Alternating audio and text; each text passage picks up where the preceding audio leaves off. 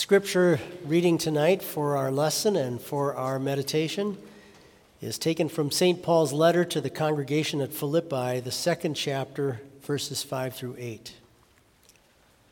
Let this mind be in you, which was also in Christ Jesus, who, being in the form of God, did not consider it robbery to be equal with God, but made himself of no reputation, taking the form of a bondservant and coming in the likeness of men. And being found in appearance as a man, he humbled himself and became obedient to the point of death, even the death of the cross. Thanks be to God. Let us unite our hearts in prayer. Lord God, our Heavenly Father, we thank you for your marvelous grace that caused you to send your Son into this world, and that he being found in appearance as a man, humbled himself and became obedient to the point of death for us. Yes, even the death of the cross.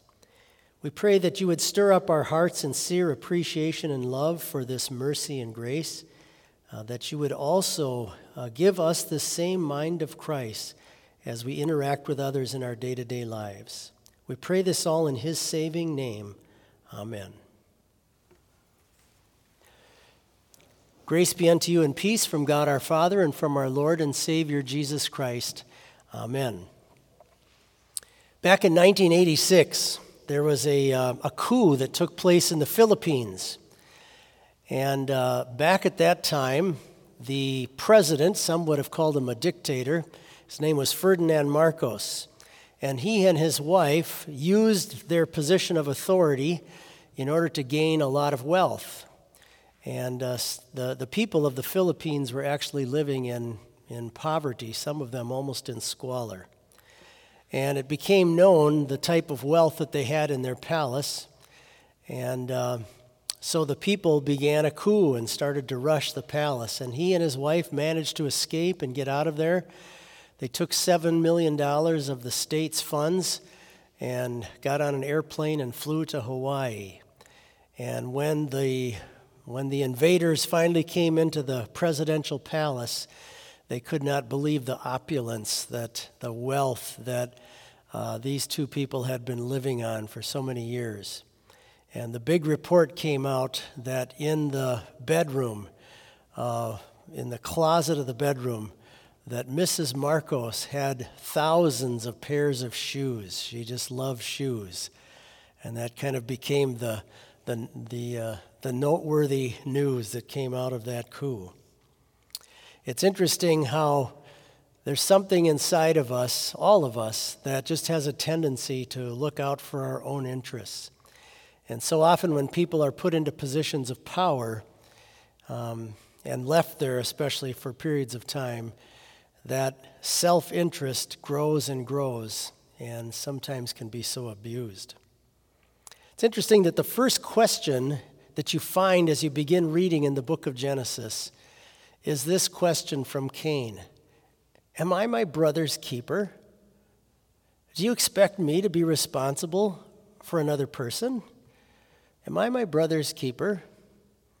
And if you know that story, he took his own brother's life. But that question resonated down through the generations all the way to me and to you as well that self interest, that looking out for me first, and do you expect me, God, to care about other people? That, that same problem and sin and evil is alive and working in all of us. And that's why your mom and dad, just like mine did, had to try to school you out of that when you were a little child, had to try to teach that out of you, to think of others before yourself. Put 10 candy bars in front of 20 children and watch the mad rush to see who gets there first. There's a me first mentality in all of us and a self centeredness in all of us. And as you go through your phone, analyze the news feed for the day and think to yourself, just from the standpoint of selfishness and greed, how it plays a role in almost every news story that there is. Go look at the police blotter and realize how many of the crimes that are conducted in our, in our community uh, are really driven by self interest. Go and sit in on divorce proceedings. I've been on, in on about three of those in courtrooms. And just analyze it from the perspective of selfishness. But we don't have to look that far. Look in the mirror at ourselves in our own lives, too. And though we may at times think of others here and there, there's a natural bent in us to just automatically go to what is going to benefit me first. How can I how can I benefit first? If we're really honest with ourselves, we've all got our own shoe collection. So why is it so hard for us to think about others? We love it when people think about us. If you've had somebody show you some appreciation and, and do something kind for you that was totally unexpected, where maybe they had to sacrifice or, or think about you or go out of their way to do something for you. We all love that. We love when that happens to us. But how hard it is to think like that. My wife is so much better at this than I am. It's really hard for me to, to think about her in the way that I should. I have such a self centered bent in me. And I have to almost force myself to, to think about and remind myself why is it that we're just so automatically conditioned toward us, toward me? In the text before us, God describes how his son came into the world. And we know throughout the pages of Scripture and in the gospel accounts how Jesus is described both as a little child and growing up and all the way throughout his life as never falling into sin. Can you imagine being around a child that was never selfish? it's hard to imagine. Being around a teenager that was never thinking about himself first. Being around somebody who was always, always thinking compassionately toward others, going out of his way to help them, always had the interests of others in mind. In fact, that was the very, the very magnetic thought in his heart that drew him from the throne of God, the second person of the Trinity, to come down into this world and to take on human form in the form of a bondservant and to let himself become one of the creatures that God had made.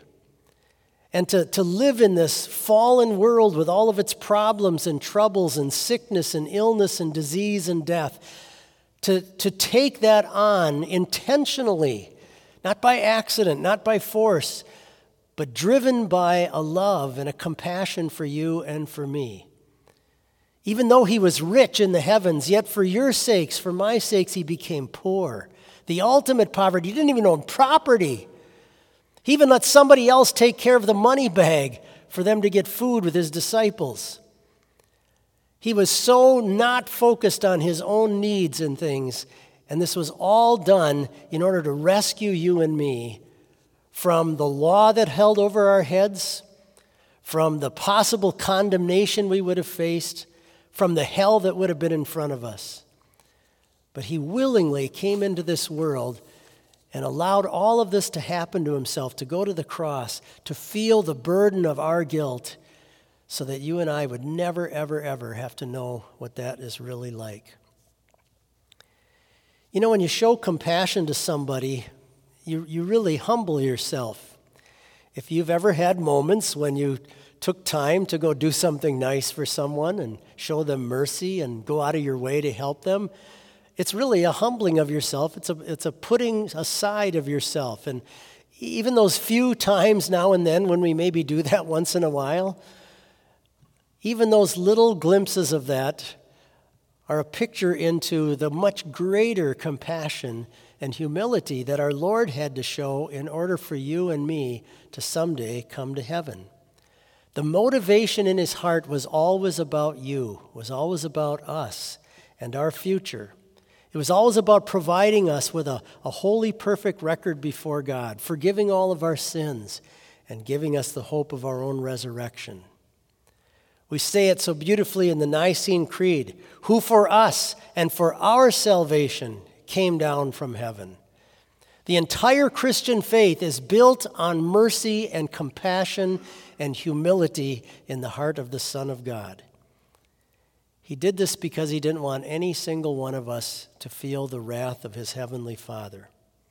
And you can see this, this humility and his willingness to take this on himself for us all the way through the steps of his passion.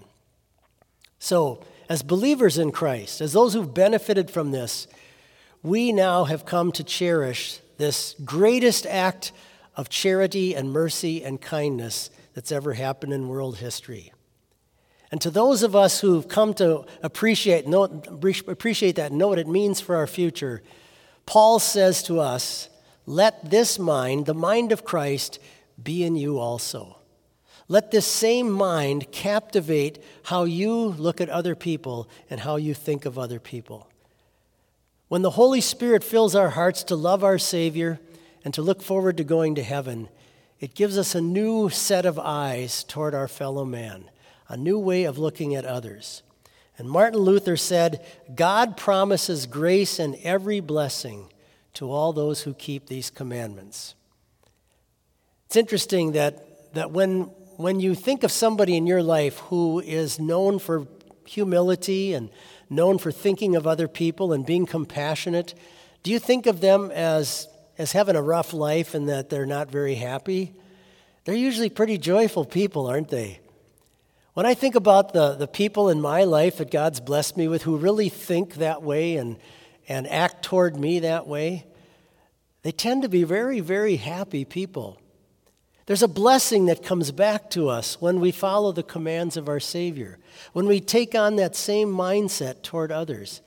There are, are joys and blessings that God affords us and, uh, and grants us to have and enjoy in this life when we live in line with the wonderful commandments He's given us as well. When we wear crosses around our necks and hang them on the walls in our rooms, or some people even get them tattooed on their wrists, when we use those as a reminder of God's great love for us, may they also serve as a reminder of how we are to treat the people that God brings into our lives on a daily basis and then give us a greater reminder of the wonderful hope it gives us of our eternal home in heaven. Amen.